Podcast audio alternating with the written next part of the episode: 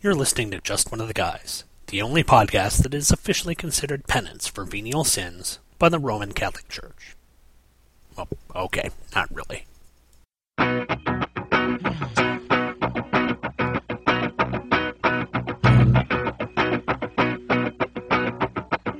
Well, I guess it would be nice if I could touch your body. I know not everybody has got a body like me,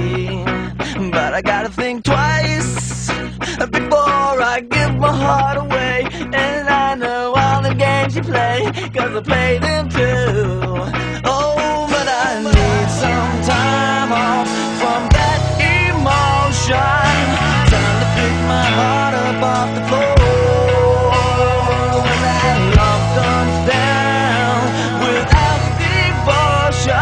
Well, it takes a strong man, baby.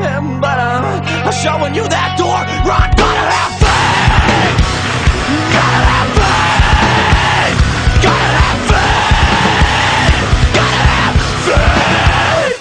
Hello and welcome to another heady, transcendental episode of Just One of the Guys, a Green Lantern podcast. This, as always, is an internet radio show dedicated to bringing you coverage of the Green Lantern comics, running from cover date June 1990 until cover date November 2004, with a special emphasis on the characters of Guy Gardner and Kyle Rayner. Two awesome Green Lanterns who never seem to get the spotlight shined on them as much as they should.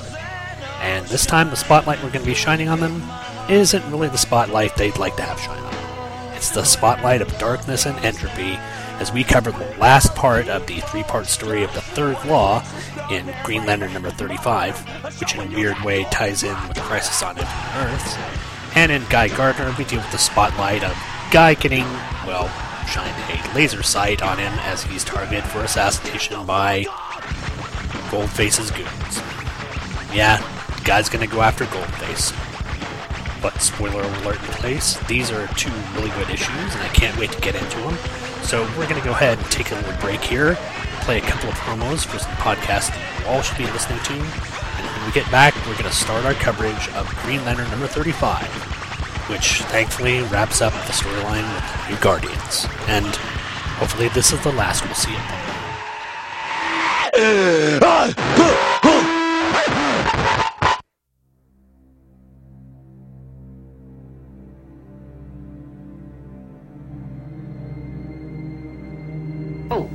let's get this show on the road, gang.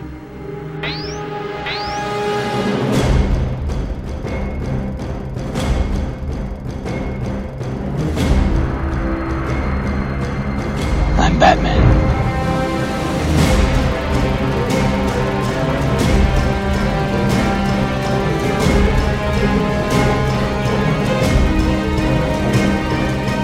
This looks like a job for Superman.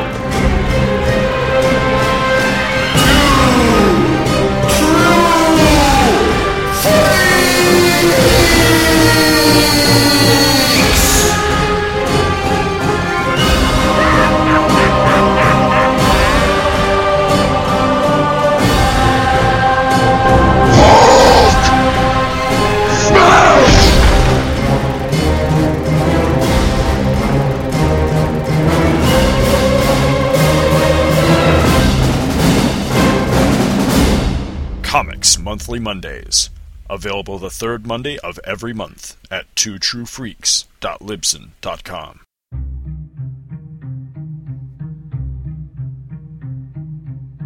In a world where planets die, I have come to the conclusion Krypton is doomed. Did I hear him right? Where good and evil fight a never ending battle, But millions of people will die. Millions! Once again, the press underestimates me. one man will become a hero. Every world needs its heroes, Clark. They inspire us to be better than we are. And they protect us from the darkness that's just around the corner. One man will rise to the challenge. Look, up in the sky! One man will wear spandex. Well, one thing's for sure nobody's going to be looking at your face. Mom? well, they don't call them tights for nothing.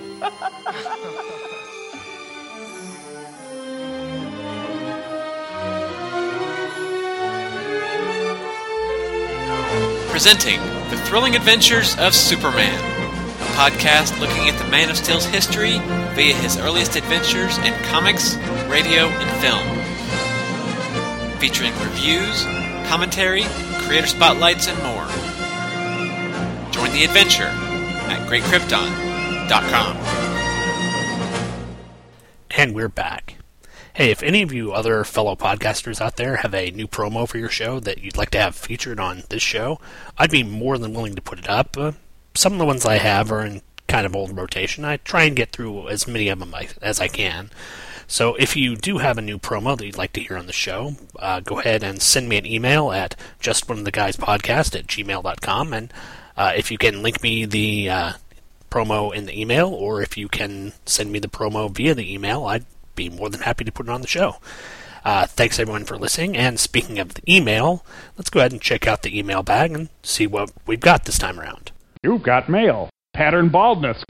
and this week we've got an email from the indomitable press blah the indomitable Professor Allen, he of the Book Guys podcast, and also a big fan of Doctor Doom.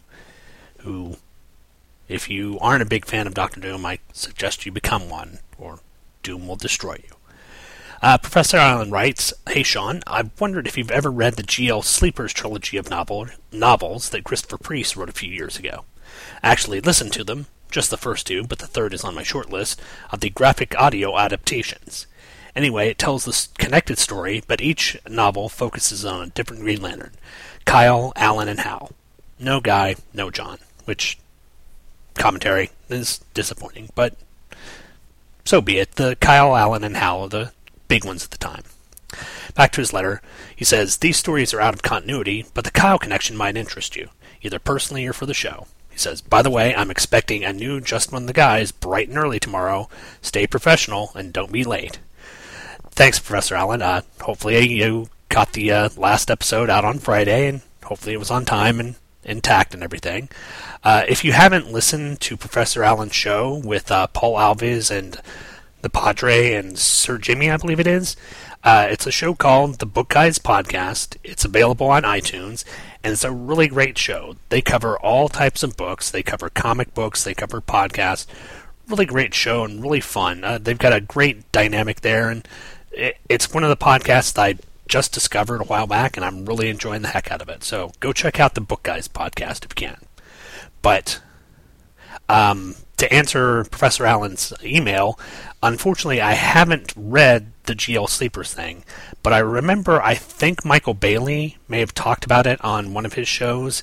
I'm thinking views from the long box, and I'm not certain if it was in his uh, Green Lantern Cavalcade thing that he did with Thomas DJ, or whether it was the uh, Blackest Night show. But I think he mentioned it in one of his shows, and Michael's always been a big proponent proponent of the graphic audio books.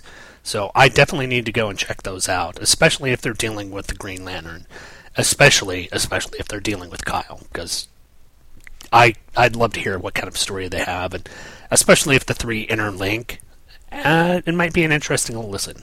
Uh, graphic audio, as far as I've heard, puts out great stuff. So, Professor Allen, thank you for the uh, mention of it, and I'm going to have to go and check those out.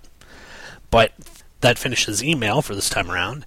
If you guys would like to email in, uh, the email address will be at the end of the episode, or I'll just tell it to you now. It's just one of the guys podcast at gmail.com.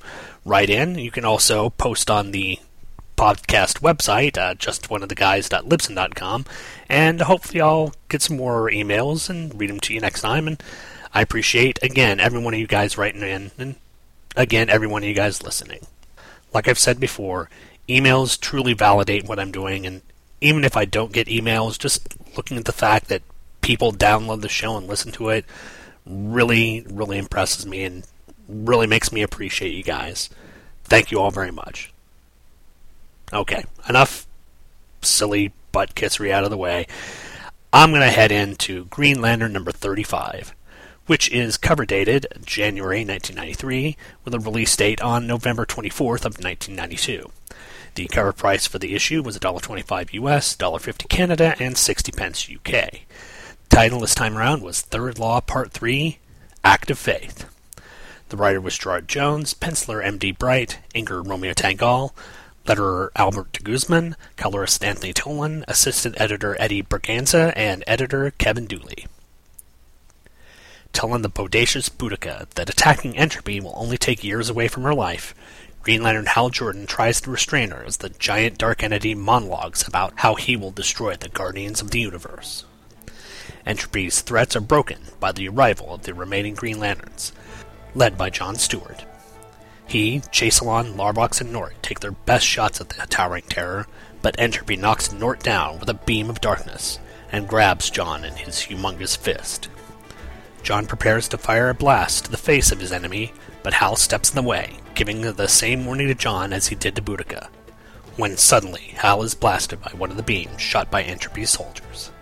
The blast causes Hal to start hearing voices telling him to free them from their black imprisonment. Dissension is starting to grow in the Corps, with Hal and John admitting they have their own secrets they've kept from the other Lanterns. Entropy tries to foment this discord until Ganthet says that the Guardians must give their protectors the reason behind all of this. Big headed blue guy relates the idea of the Big Bang, as well as the Big Crunch, which will eventually collapse the universe. But Krona, the Malthusian who went back in time to research the beginnings of the universe, speeded up the amount of energy lost by wiping out a billion years of time. And without this lost energy, the universe won't be able to be reborn in the Big Crunch. The Guardian's main job was to maintain order in the universe, to conserve the remaining amount of energy, in order to allow the universe to eventually reform. Entropy then taunts the Guardians as he begins smashing the central power battery. Losing their power, the Lanterns again ask for the truth about what they're fighting, and Ganthet finally reveals that their foe is none other than Krona. Saying that this Krona was transformed by the Malthusian The lucky Spock, Puck. and his accompanying explosion, the Guardians claim that his desire to prove himself right will cause the destruction of the universe. Still being plagued by the voices in his head, Hal tries to focus as the rest of the Corps looks to him for leadership. Trying to convince him, Ganthet approaches Hal and tells him that this is all part of the Guardians' grand design. Their departure and return all coincided with happenings in the universe, and Hal and the rest of the Corps simply must trust them. Not certain what to do, Hal gives his patent speech about all he has to fall back on is his faith. Faith that he's made the right decision in coming a Green Lantern, and faith that their cause is right, even though they know they're not fully aware of what that cause is. And with that, the Twelve Lanterns fly off to engage their massive foe. The Corps attacks Entropy, but it doesn't until he starts monologuing about disorder that Hal comes up with a plan. Tapping into Entropy via a ring beam, Hal contacts Betty Clawman, the new Guardian who resides in the Dreamtime. She connects Hal with the other Chosen, who are working to bring down Entropy from within by creating their own internal order. Telling Hal that they're doing this to save the sum of all individuals, they release Hal, who promptly gets sucker punched by the behemoth baddie. Knowing what the Corps must do, Hal has them work as one, firing a unified beam of energy at Entropy, dissolving him and his soldiers. Crisis averted, the new guard and the new Guardians back. The actual Guardians thank Hal and the rest of the Corps. Revealing the reasoning behind the inclusion of Nort in the Corps, the story is wrapped up. The Green Lanterns coming to the conclusion that being a hero doesn't always mean doing what's right or making the right decision. Just making the best decision and sticking to it.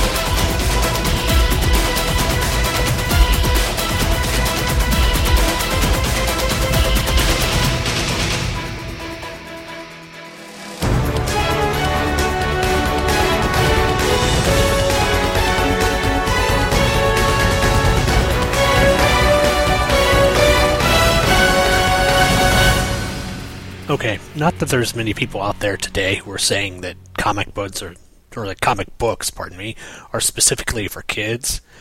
This would be an issue where I'd have to say that it's definitely not for kids.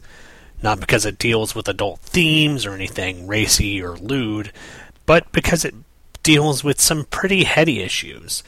Not only the issue of faith and who you should put that faith in, but also the issue of oh, very sort of heady concepts like the laws of thermodynamics and the Big Bang theory and all these other very scientific very scientific ideas that wouldn't readily be uh, talked about in comic books in the modern days unless it's someone just sort of throwing it out in a way to sort of techno babble it up. Again, it shows, in my opinion, the creative, well, not genius, but the creative knowledge that Gerard Jones is bringing these comics. He's not only making them interesting comics to read, but he's making you have to engage yourself and have some knowledge about, well, what's going on to be able to fully enjoy the book. And I, I like that in comics. But with that, let's go ahead and head on to notes. And unfortunately, the cover here doesn't really live up to the premise of the intelligence that Jones is trying to put together in his writing. They've got the yellow buildings again, which I've harped on all the time. However, at this point in time, the central power battery, the source of the Green Lantern energy that is nullified by the color yellow, is sitting right on top of a yellow structure or road or something. I think I think the artists are just screwing with us now. They're they're they're not even trying, and it's I don't know why this is. I don't know whether this was mandated or what, but it's just silliness. If yellow affects the rings, why can the Green Lantern power battery be placed on something yellow? Doesn't make any sense. Page 2, panel 5. After John catches Nort in a ring construct net. He tells Larvox and Chaselon to run a red right or a red right tight, curl X up, and whatever. And then he's interrupted by being grabbed by Entropy. And I don't know who was mentioning this, but someone had said that they don't like when superheroes call out attack patterns to their uh, groups. That it just doesn't work. You know, it works in the confines of say, military people. And yes, I know that the Green Lantern Corps is kind of a, well, military police organization, but the idea that they have different fighting techniques that they can just call out at a moment's notice just doesn't really work for me.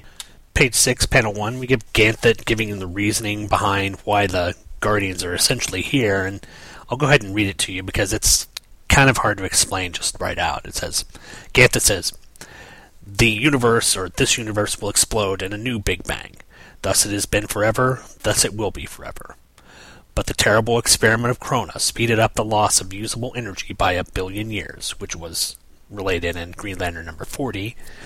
And he says, Not much time in the cosmic scale, but enough that there will be too little mass and gravity left at the end of this cycle to create the next singularity.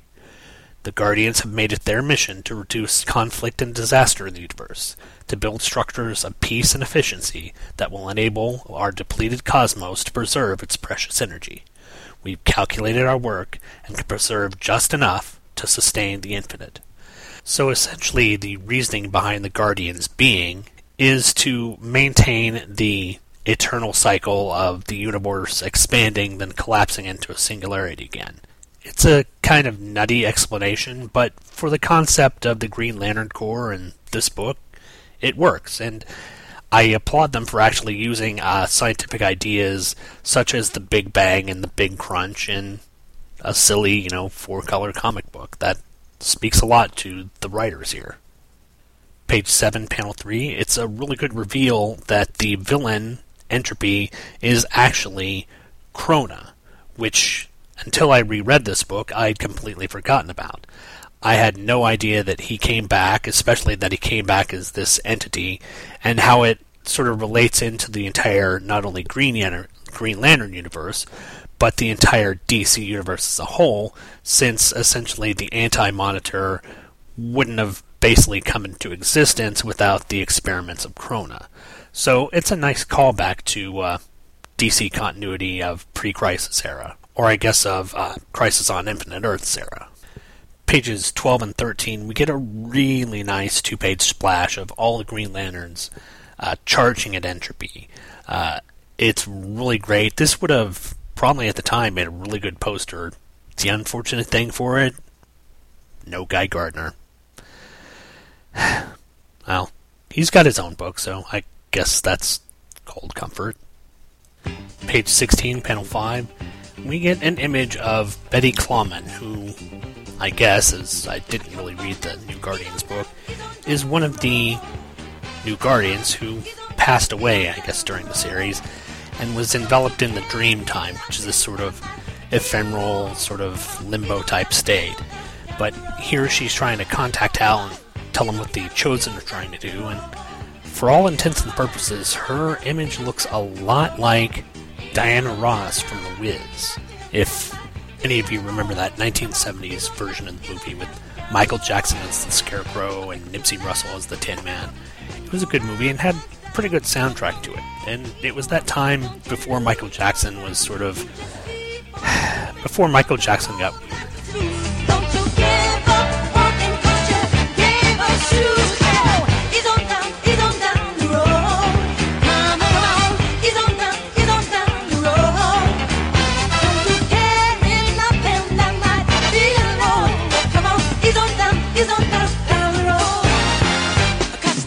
Yeah, it was a really good adaptation of the Wizard of Oz, and again, it was back in a time when Michael Jackson wasn't really a freak.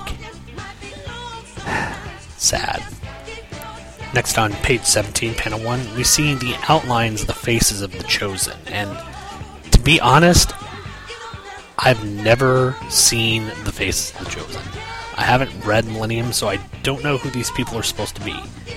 From what I've read or what I've listened to on another couple of podcasts, in fact, Dave Walker has been covering the Millennium comic books on his podcast Flash Legacies over the past, well, couple of weeks. And from what I gathered, the Chosen actually became the New Guardians. So I don't know why the New Guardians are protecting the Chosen when I thought they became them. Again, this is something I'm really not up on, so if anyone has any explanation of what's going on here, please write in or, you know, leave a comment at the board and let me know, because it's all mystery to me. Page 18, panel 6 is Entropy, or I guess we know Krona, the giant entity is who's fighting the Green Lanterns, monologues on. He says, and the third law, the per- that perfect peace can only come through absolute entropy. Now, if I recall, the third law of thermodynamics, and I'm probably not creating, I'm probably not quoting this correctly, is that an object in motion tends to stay in motion, or an object at rest tends to stay at rest until a force is acted upon it. So, I don't exactly know how that jives with what entropy is saying. Maybe he's just babbling on to try and make the lanterns feel all freaked out. Then on page 20, panel 2, oh, thank goodness, the uh, new Guardian survived. Well, that's wonderful, because now we'll be able to follow their exploits throughout the entire DC universe and see what magic and wonder they. Oh, wait, no, I meant. I'm sorry, we'll get to watch them fall into obscurity. Poor new Guardians. Page 21, panel 1, and we get an explanation for why Nort was included in the Green Lantern Corps. And uh, Ganthet explains to Hal that the reason Nort was included was because he adds an element of the absurd to the Green Lantern Corps, and it's this absurdity and unpredictability that the Guardians are trying to capture in their, well, I guess their new mission. Then on the same page, panel 5, we got, oh no, uh is leaving. Oh, he was such a fleshed out character, and I really began. Oh, wait, I'm sorry. We knew really nothing of him other than he was a rock person, kind of like Brik. So I guess we won't get to follow the exploits of Ah-Ah anymore in the Green Lantern comics. Sad. However, fortunately, on panel 7, we've got an instant replacement for him as the uh, character Percival of the Little People, who was in the Green Lantern book Ganthet's Tale, has come to replace Ah. So, as soon as one leaves, another one takes over their place. So, or takes their place. So, that's good on them. Then, page 22, panel 3, we get of a bit of a coloring error, and I don't know if they just didn't color it in, not or what. But the character in here looks like it's supposed to be John Stewart, except his uh, skin tone is the same as Hal's in the picture. It's not the uh, darker black skin tone that they'd usually have for John. So it's weird because he's got the John uniform. He looks like a completely different lantern. So it's just a weird coloring error there. And then finally, the uh, big wrap up we get is this argument about absurdity, which John tries to relate to Hal. And basically, the, uh, the dialogue goes John saying, You ever read Kierkegaard, Hal? And Hal, of course, replies, What do you think? And John replies back, Right. Well, I won't even ask you if you've read an old Roman named Origen. They both had the idea that human salvation comes down to believing that one man dead on a cross is absurd. But they were both Christians. Why? I believe, they said, because it is absurd. And that's a pretty heady thought for a for a comic book. And not only does it deal with the religious aspects of whether or not believing that one person's death could absolve an entire well, entire races, an entire world sins, but it also deals with the uh, concept of can you actually trust these guardians, these omnipotent beings, and what they're telling you? And basically, it's saying in both cases you have to drop your preconceptions and simply rely on faith, which is, again, a pretty impressive message for a uh, funny book. But that's what Green Lantern seems to be doing right now, and they're doing it very well. But that finishes up my notes for the Green Lantern issue.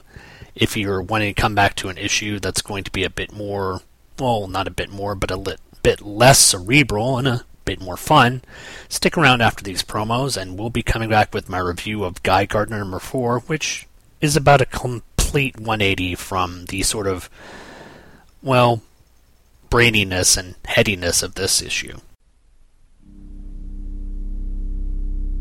Just once, in a lifetime, does a podcast come along that pushes the boundaries of the medium, that redefines what it is to be an internet radio broadcast, that touches us, reaches into us inspires us, teaches us, that causes us to re examine just who we are and why we are, that expands our horizons, that makes us completely rethink our destiny in this cosmos and our place in the grand design just once in a lifetime. But while we're all waiting for that podcast to be invented, why not give a listen to Hey Kids Comics? Hey Kids Comics is a smart, fresh, and hilarious podcast that looks at all kinds of fun and interesting topics related to the ever evolving world of the comic book art form. You can find Hey Kids Comics at apleyland.podomatic.com. That's Hey Kids Comics. It's alright.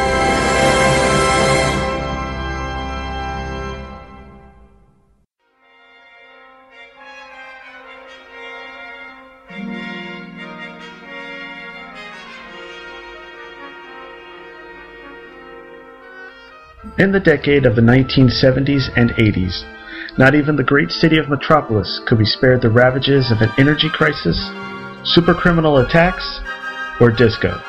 The job of protecting the city fell to Superman, whose battle for truth, justice, and the American way made him a symbol of hope for the city of Metropolis.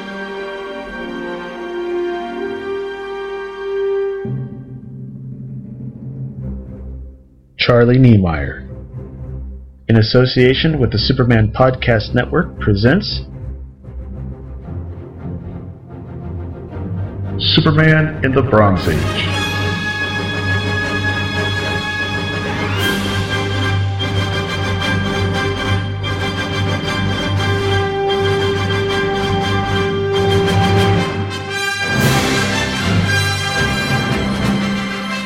Superman of the Bronze Age is a bi weekly podcast highlighting the Bronze Age adventures of the Man of Steel in various comic titles. Follow along at www.supermanofthebronzeage.com. And we are back. So let's go ahead and get to our coverage of Guy Gardner number 4, which is cover dated January 1993 with a release date on December 8th of 1992. Cover price this time was $1.25 US, $1.50 Canada, and 60p UK. Title was Golden Boy. Writer was Gerard Jones, penciler Joe Staton, inker Terry Beatty, letterer Albert Guzman, colorist Anthony Tollin, assistant editor Eddie Berganza, and editor Kevin Dooley. Living large, Guy Gardner is flaunting his newfound fame and fortune amongst the throngs of fans that are surrounding him. A reporter asks Guy is using his ring to make the money, which is a question Guy doesn't take kindly to. But before he can pummel the pandering press corps, Bucky Sharp, Guy's press agent, steps in, telling him not to alienate the media, or to punch them either. Guy acquiesces and tells the crowd of his new employment, with the Palindrome his pummeling of numerous alien foes, and the riches they gave to him in the form of rare gemstones. And with the money he got from selling them, he moved out of General Glory's apartment and into a place on the Upper East Side. Plus, he was able to pay Bucky's salary, which will help him promote himself even more.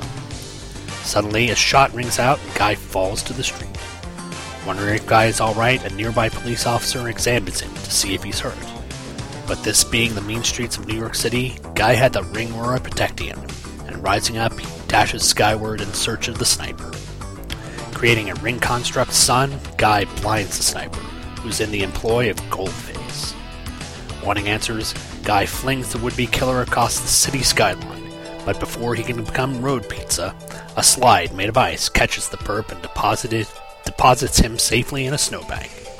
Flying down, Guy confronts his former girlfriend, Ice, with the evidence that the sniper was us- using gold jacketed bullets to try and kill him. Asking how she got from the JLA embassy to the scene so quickly, Guy realizes that Ice was still pining over him. Ice tries to deny it as Guy prods her about her fondness for Superman, saying that she doesn't want to talk about the deceased Man of Steel. Guy tell or Ice tells Guy to relate to her the reason Goldface is after him.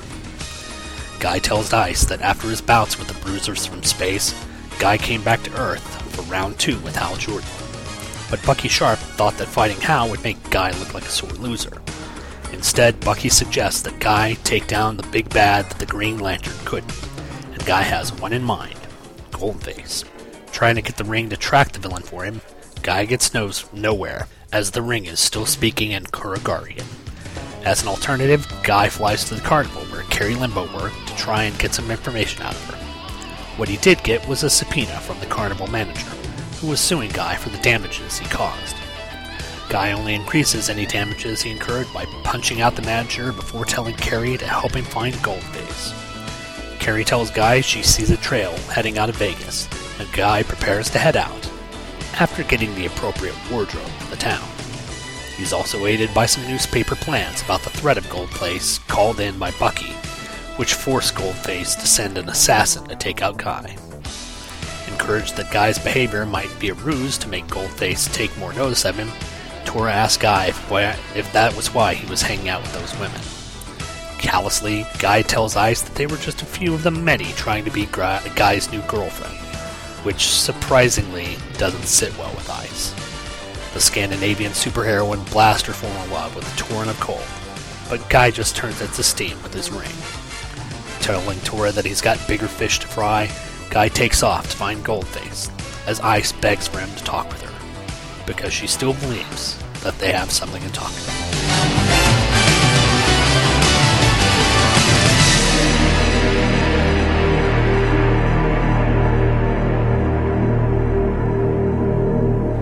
Well, we're finally getting back to the revenge plot that stemmed out of the One Angry Guy storyline. Plus, we're also getting to see Guy alienating himself more.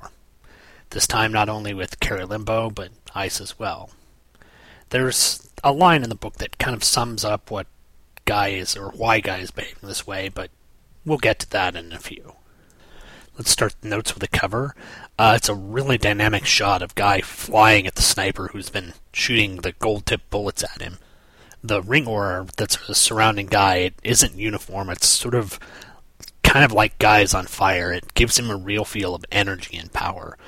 Plus, there's a lot of neat cover copy on the, uh, well, obviously on the cover with the uh, idea of this is going to be a story of Guy versus Ice, and also in the uh, bottom right hand corner, there's the uh, rectangle where you might see it normally up in the top left corner underneath the indicia and the prices. This time it's a black background with the bleeding uh, Superman S, so you've kind of got to wonder what that's coming from. I'm certain you all know what it's from.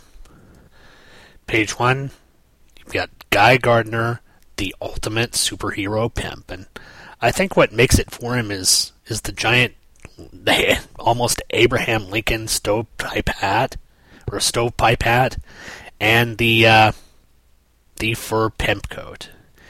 Guy is is styling, I guess, in that sort of oh, 1970s pimp type thing, and the uh, two floozies by him si- by his side definitely uh, perpetuate that stereotype as well.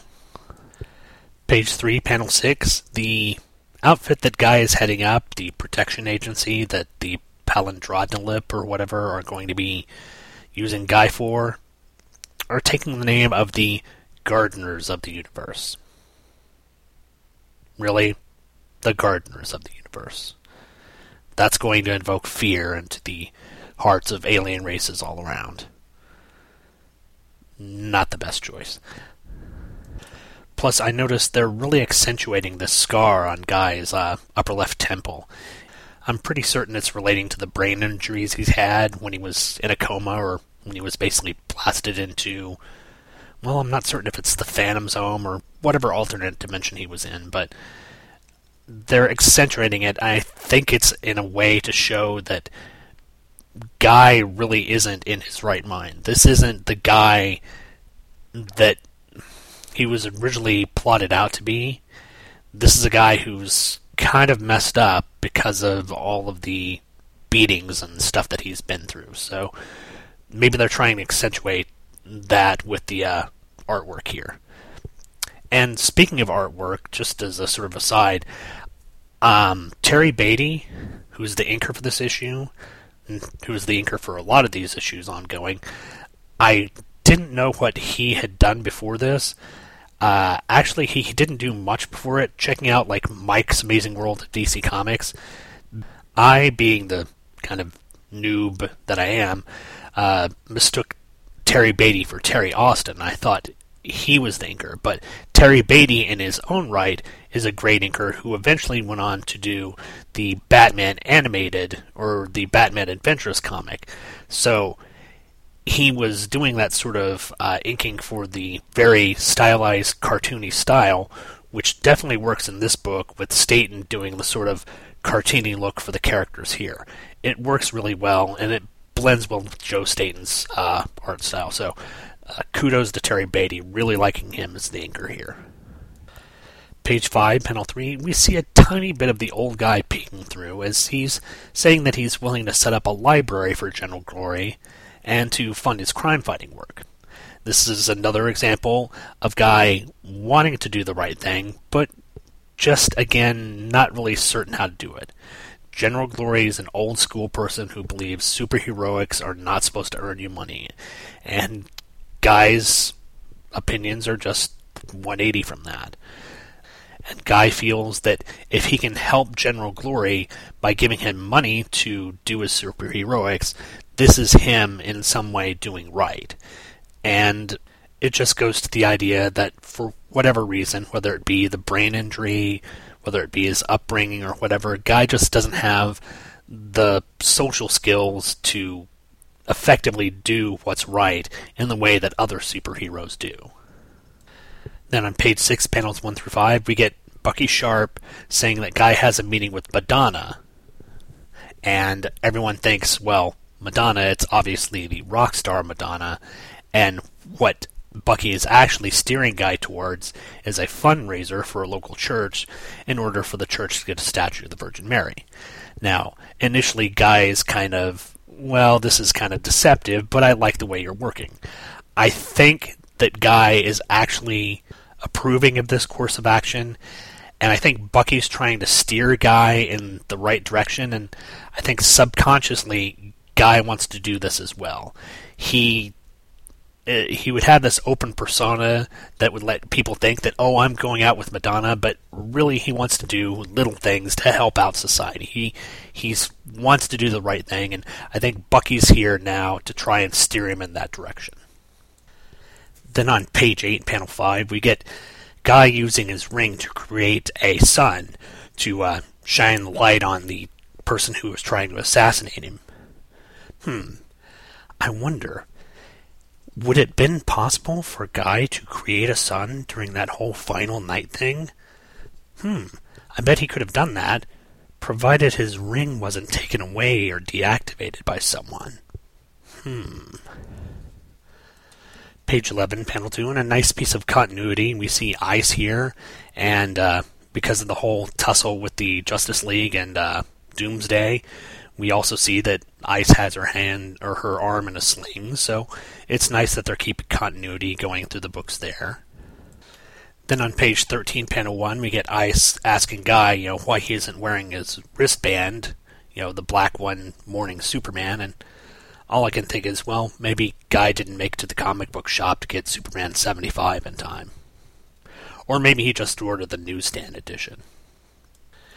Then on the same page, panel 4, we get Guy acting out because he feels that Ice chose Superman over him.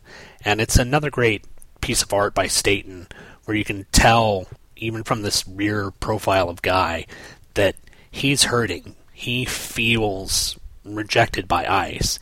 And Guy actually says he didn't want to see what happened to Superman happen, but he does feel slighted by Ice because of the way she kind of fawned over Superman. And admittedly, in the Justice League of America books, Ice really was just all. I hate to say it, moist in the panties for Supes. So you could see how Guy would be a little jealous about that. And page 16, as Guy goes back to meet with Kari Limbo to try and find Goldface, Kari Limbo, who was Guy's former love, who truly and passionately cared about Guy, is now realizing that he's a changed man, that this isn't the guy that she knew. And you've got to hope that Jones is setting up an arc where Guy is going to sort of reform from his ridiculous, over the top, you know, macho self and come back and be the hero, but also be the for lack of a better term, the kinder and gentler guy that everyone who knew him uh, en- enjoyed his company for. Skipping ahead a bit to uh, page 20, Guy tells uh, Ice about the girls who were hanging off of him that they had actually finished their written exam to be his girlfriend, but now they had to finish, well, you know the exam that comes after the written exam. Yep, it's the Scantron. No, no, it's not. You know what it is. It's filthy. Then on page 22, panels 2 and 3, we get Guy pretty much explaining why he's acting this way, and I'll just go ahead and read it to you. Guy says, Everyone, sorry, everybody's always been saying how God has got no feelings, no humanity. Well, if that's the way they want to treat me, I'll give them the that they want. So carry a torch for your late great blue boy. Just don't ask me to help you light it. So essentially, Guy is acting out because people have come to believe that he's this brash, over the top anti hero. So rather than being the person that he feels that he is, he's having to put up this persona that's been projected upon him by the rest of the community. People think he should be this ridiculous, over the top butt kicker, so he's going to give them that character. And I think internally he's struggling with whether or not he should be that or whether or not he should be the person that he actually feels that he is. Again, this is a really good beginning for the shading in of the character of Guy Gardner and basically giving him more of a dimension than what you'd see in the Justice League books. They're actually getting into the depth of the character, and I'm really liking it. Again, Jones, and now uh, coming up, there's going to be Will Jacobs is going to be helping with scripting as well, are going to flesh out the character even more. And here in about a couple of months, we'll be getting into the great Chuck Dixon story, which is going to tell about Guy's early life, which is really going to flesh out the character a lot. And I can't wait to get to that. But that ends my notes for this issue. Uh, both of the books have about the same ads, so let's go ahead and check out and see what they have to sell for us this time. And on the front inside cover, they've got WWF Superstars Video Game Mania. And they've got Super WrestleMania for both the Sega Genesis and the Super Nintendo. They've got WrestleMania Steel Cage Challenge for the NES. And WWF Superstars 2 for the Game Boy. And got a pretty flamboyant picture of the Macho Man Randy Savage, and I'm guessing this might be the Ultimate Warrior. Not really certain. My my uh, wrestling knowledge is pretty weak when it comes to anything past uh, the Rowdy Roddy Piper phase. So I know this is Macho Man Randy Savage, though. So uh, the WWF games are fun, unless you're playing, you know, like the Canadian Mountie. Few pages in, we get Kryptonite not included. There is only one Superman, only from Sunsoft, and it's for the Sega Genesis version of Superman. Now, I've recently been going to a website called uh, www.ssega, it's ssega.com, and they're an emulator site, and they have a bunch of these Sega Genesis games from the 90s and on. And I actually went and played the Superman game, and it's awful. You kind of wish Kryptonite was included so you could effectively kill this game. Now, that being said, the Death and Return of Superman game is actually pretty fun. So, unfortunately, this isn't that game. I mean, it's not Superman 64 bad, but it wasn't fun at all. Then the next page, we get a sort of eerie tombstone with the Superman symbol on there saying, Here lies Earth's greatest hero and I'm looking at it. It doesn't look like it gives uh, dates on there, but there's days where their birth date and death date could be put, and it's where were you when Superman died? And it's for an ad for Doomsday: The Death of Superman trading cards. Um, Michael and Jeffrey over at From Crisis to Crisis have been covering these, and I think they've really enjoyed the cards so far. A lot of them, I think, come from cover art, and then there's some stuff that has uh, interior scenes as well. So check out From Crisis to Crisis. Good podcast. Then later on, we get Out of Body Experience, thirty nine ninety nine, and it's another goofy ad for the Final Fantasy game for the Super Nintendo, Mystic Quest. Yeah, if it's not cows or brain surgery, it's a pair of t-shirts, shorts, and shoes with no body there being used to advertise this game. Obviously, they weren't too happy with the gameplay or the graphics, otherwise, they might have shown some of that. Next page, we get an ad, or half page ad for Twin City Books and all their uh, back issues and prices. And at the bottom of the page, we get the epic battle now in one volume Batman vs. Predator, the collected edition. And I don't remember the Batman vs. Predator books, but I remember the Batman vs. Alien books. And I'm not certain if they were actually a Dark Horse crossover. I'm going to assume they were because I think Dark Horse was covering the Aliens and the Predator books at the time. So uh, it was a pretty neat crossover with the Aliens ones, and I can only expect that the Predator ones was just as good.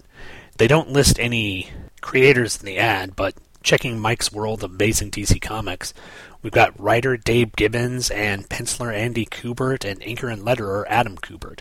So there's some pretty good talent behind this. Uh, never read it, but uh, with those people behind it, it was probably a pretty good book. A few more pages in, we got a picture of a tank depicting World War II, a picture of an Apache attack helicopter depicting Desert Storm, and then a picture of a crappy tank and a crappy helicopter depicting Firepower 2000, quote unquote, the evolution of power for the Super Nintendo system. It's one of those fighting games I think was lost in obscurity, and it's another Sunsoft game, so effectively Sunsoft here are 0 for 2 for this book. So there you have it. Next page after, we get the typical hodgepodge page, which is trying to get you to learn to draw superheroes again. But down at the bottom, we've got an ad for Detective Comics with Batman's Never Been So Bold, with creators Mike Netzer, Scott Hanna, Chuck Dixon, showing you the Cape Crusader like you've never seen him before. So pick up Detective Comics if you're living in 1992 right now. Then, next page, oh boy, we get the American Comics and Entertainment uh, ad, which has a great picture of the the dead Superman. I can't remember. It, it looks like it's from 75. It looks like it might be like a piece of ad for 75. But it's got the hot comics, of which uh, some of them are Aliens Gold, which is running for 25 bucks. Wow. Amazing Spider-Man, Archer and Armstrong. Let's see, Fantastic Four. Let's look at some of the Solar. Okay. Wildcats, of course. Lobo's back. Can't have a uh, hot comic without Lobo being in there. Young Blood, X-O, Man of War. Uh, they've got Star Wars number one. I'm not certain if it's the Marvel Star Wars number one, if it might be the Dark Horse one, but interesting that it's hot at the time. So there you have it. Then the next page, we get kind of an interesting ad. Uh, the top uh, copy says, You might not think it's your problem. And it has the Tim Drake Robin sitting in the Batcave saying, This kid at school, Alfred, word got out that he has the HIV virus. And Alfred replies, The one that can lead to AIDS. Robin quips back, Right, well, everyone's avoiding him like they're afraid of him.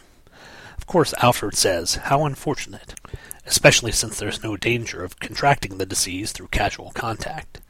Robin then replies, But kids don't know that everybody tells us. It's like adults think we can't handle it or something. They don't know that more teenagers are being infected with AIDS by, than any other group. Then, as uh, Robin heads out, uh, Alfred asks, Where are you going, Master Tim? And next scene, we see Robin swinging out over the city, saying, To get some facts. And it's an effective ad for uh, the National AIDS Hotline. It may be a bit preachy and a bit simplistic, but at least it's getting the idea out there that people should talk about this, that people should be knowledgeable about what's going on with this disease, and rather than shun people who might have HIV, to try and understand that they shouldn't be pariahs. Uh, it was an effective piece of, uh, well, not really propaganda, but information to be put out there. And uh, it's also pretty good artwork. It's a nice way for DC to get information out there and not be, well, at least in this ad, overly preachy. We'll see what the track record for the ads that appear after this turn out to be. Finally, the letter column again has a bunch of letters praising or basically criticizing the Guy Gardner Reborn series, and I guess Guy Gardner is answering the letters back in his own inimitable fashion. Some of them are pretty darn humorous, um, especially the ones where they're kind of negative to Guy. Guy gets in his, uh, well, he gets in his own punches back at them. Then on the inside back cover, we've got the critics are hooked, which is surprising because the game didn't look all that good. It's an advertisement for the Super Nintendo version of Hook, the Steven Spielberg film about Peter Pan and Captain James Hook. Film was good. Game, I don't recall it being so good. And then the outside back cover, we've got Get 'em by the Crosshairs, X Zone, this truly excellent or what? yes, now you can exterminate your enemies on a truly expert style. yeah, it's one of those extreme games from the Super Nintendo, or for the Super Nintendo of this time, that is completely forgettable. Uh, they're also advertising games like uh, Phalanx and the wonderful uh, Dr. Franken, which I think we covered last time. But that's it for ads. Again, neither this issue nor the issue of Green Lantern have been in any way reprinted at all. Which again makes me sad. But what doesn't make me sad is the fact that in seven days we'll be back with another issue of Green Lantern and another issue of Guy Gardner. So, folks, thank you all for listening. I hope you come back next Friday and we'll catch you all then. Have a good weekend, and we'll see you soon. Bye. You've been listening to Just One of the Guys, a Green Lantern podcast, hosted by yours truly, Sean Ingram. All images, stories, and music are copyright their respective copyright holders, and no infringement is intended. This podcast is done solely out of my desire to show the denizens of the internet that comic books can be fun, humorous, compelling, thought provoking, and exciting, while not having to fall into the weary tropes of the 1990s. I'm not in any way doing this for monetary gain, which irritates my wife to no end. All feedback for the show can be sent to the show's Gmail account at justoneoftheguyspodcast at gmail.com. All feedback, positive and negative, is warmly welcomed. All spam bots are warmly welcome too, as long as your definition of a warm welcome is for them to die horribly in a fire. The website address for the show can be found at justoneoftheguys, all one word, dot libsyn, spelled L-I-B-S-Y-N, dot com.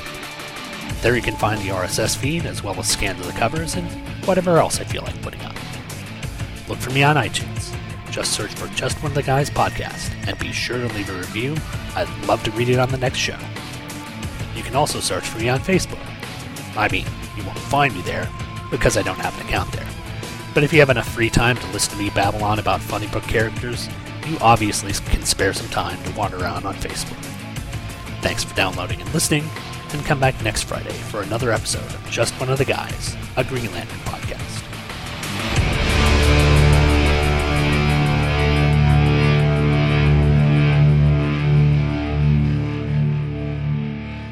The opening music for today's show was Faith by the rap metal band Limp Bizkit. If you'd like to listen to more Limp Bizkit, I don't know why you would, you can go to the Two True Freaks website at twotruefreaks.libsyn.com, click on the Amazon.com banner at the top of the page, which will redirect you to Amazon.com. There you can search around for all sorts of Limp Bizkit music, including songs like Nookie and Break Stuff.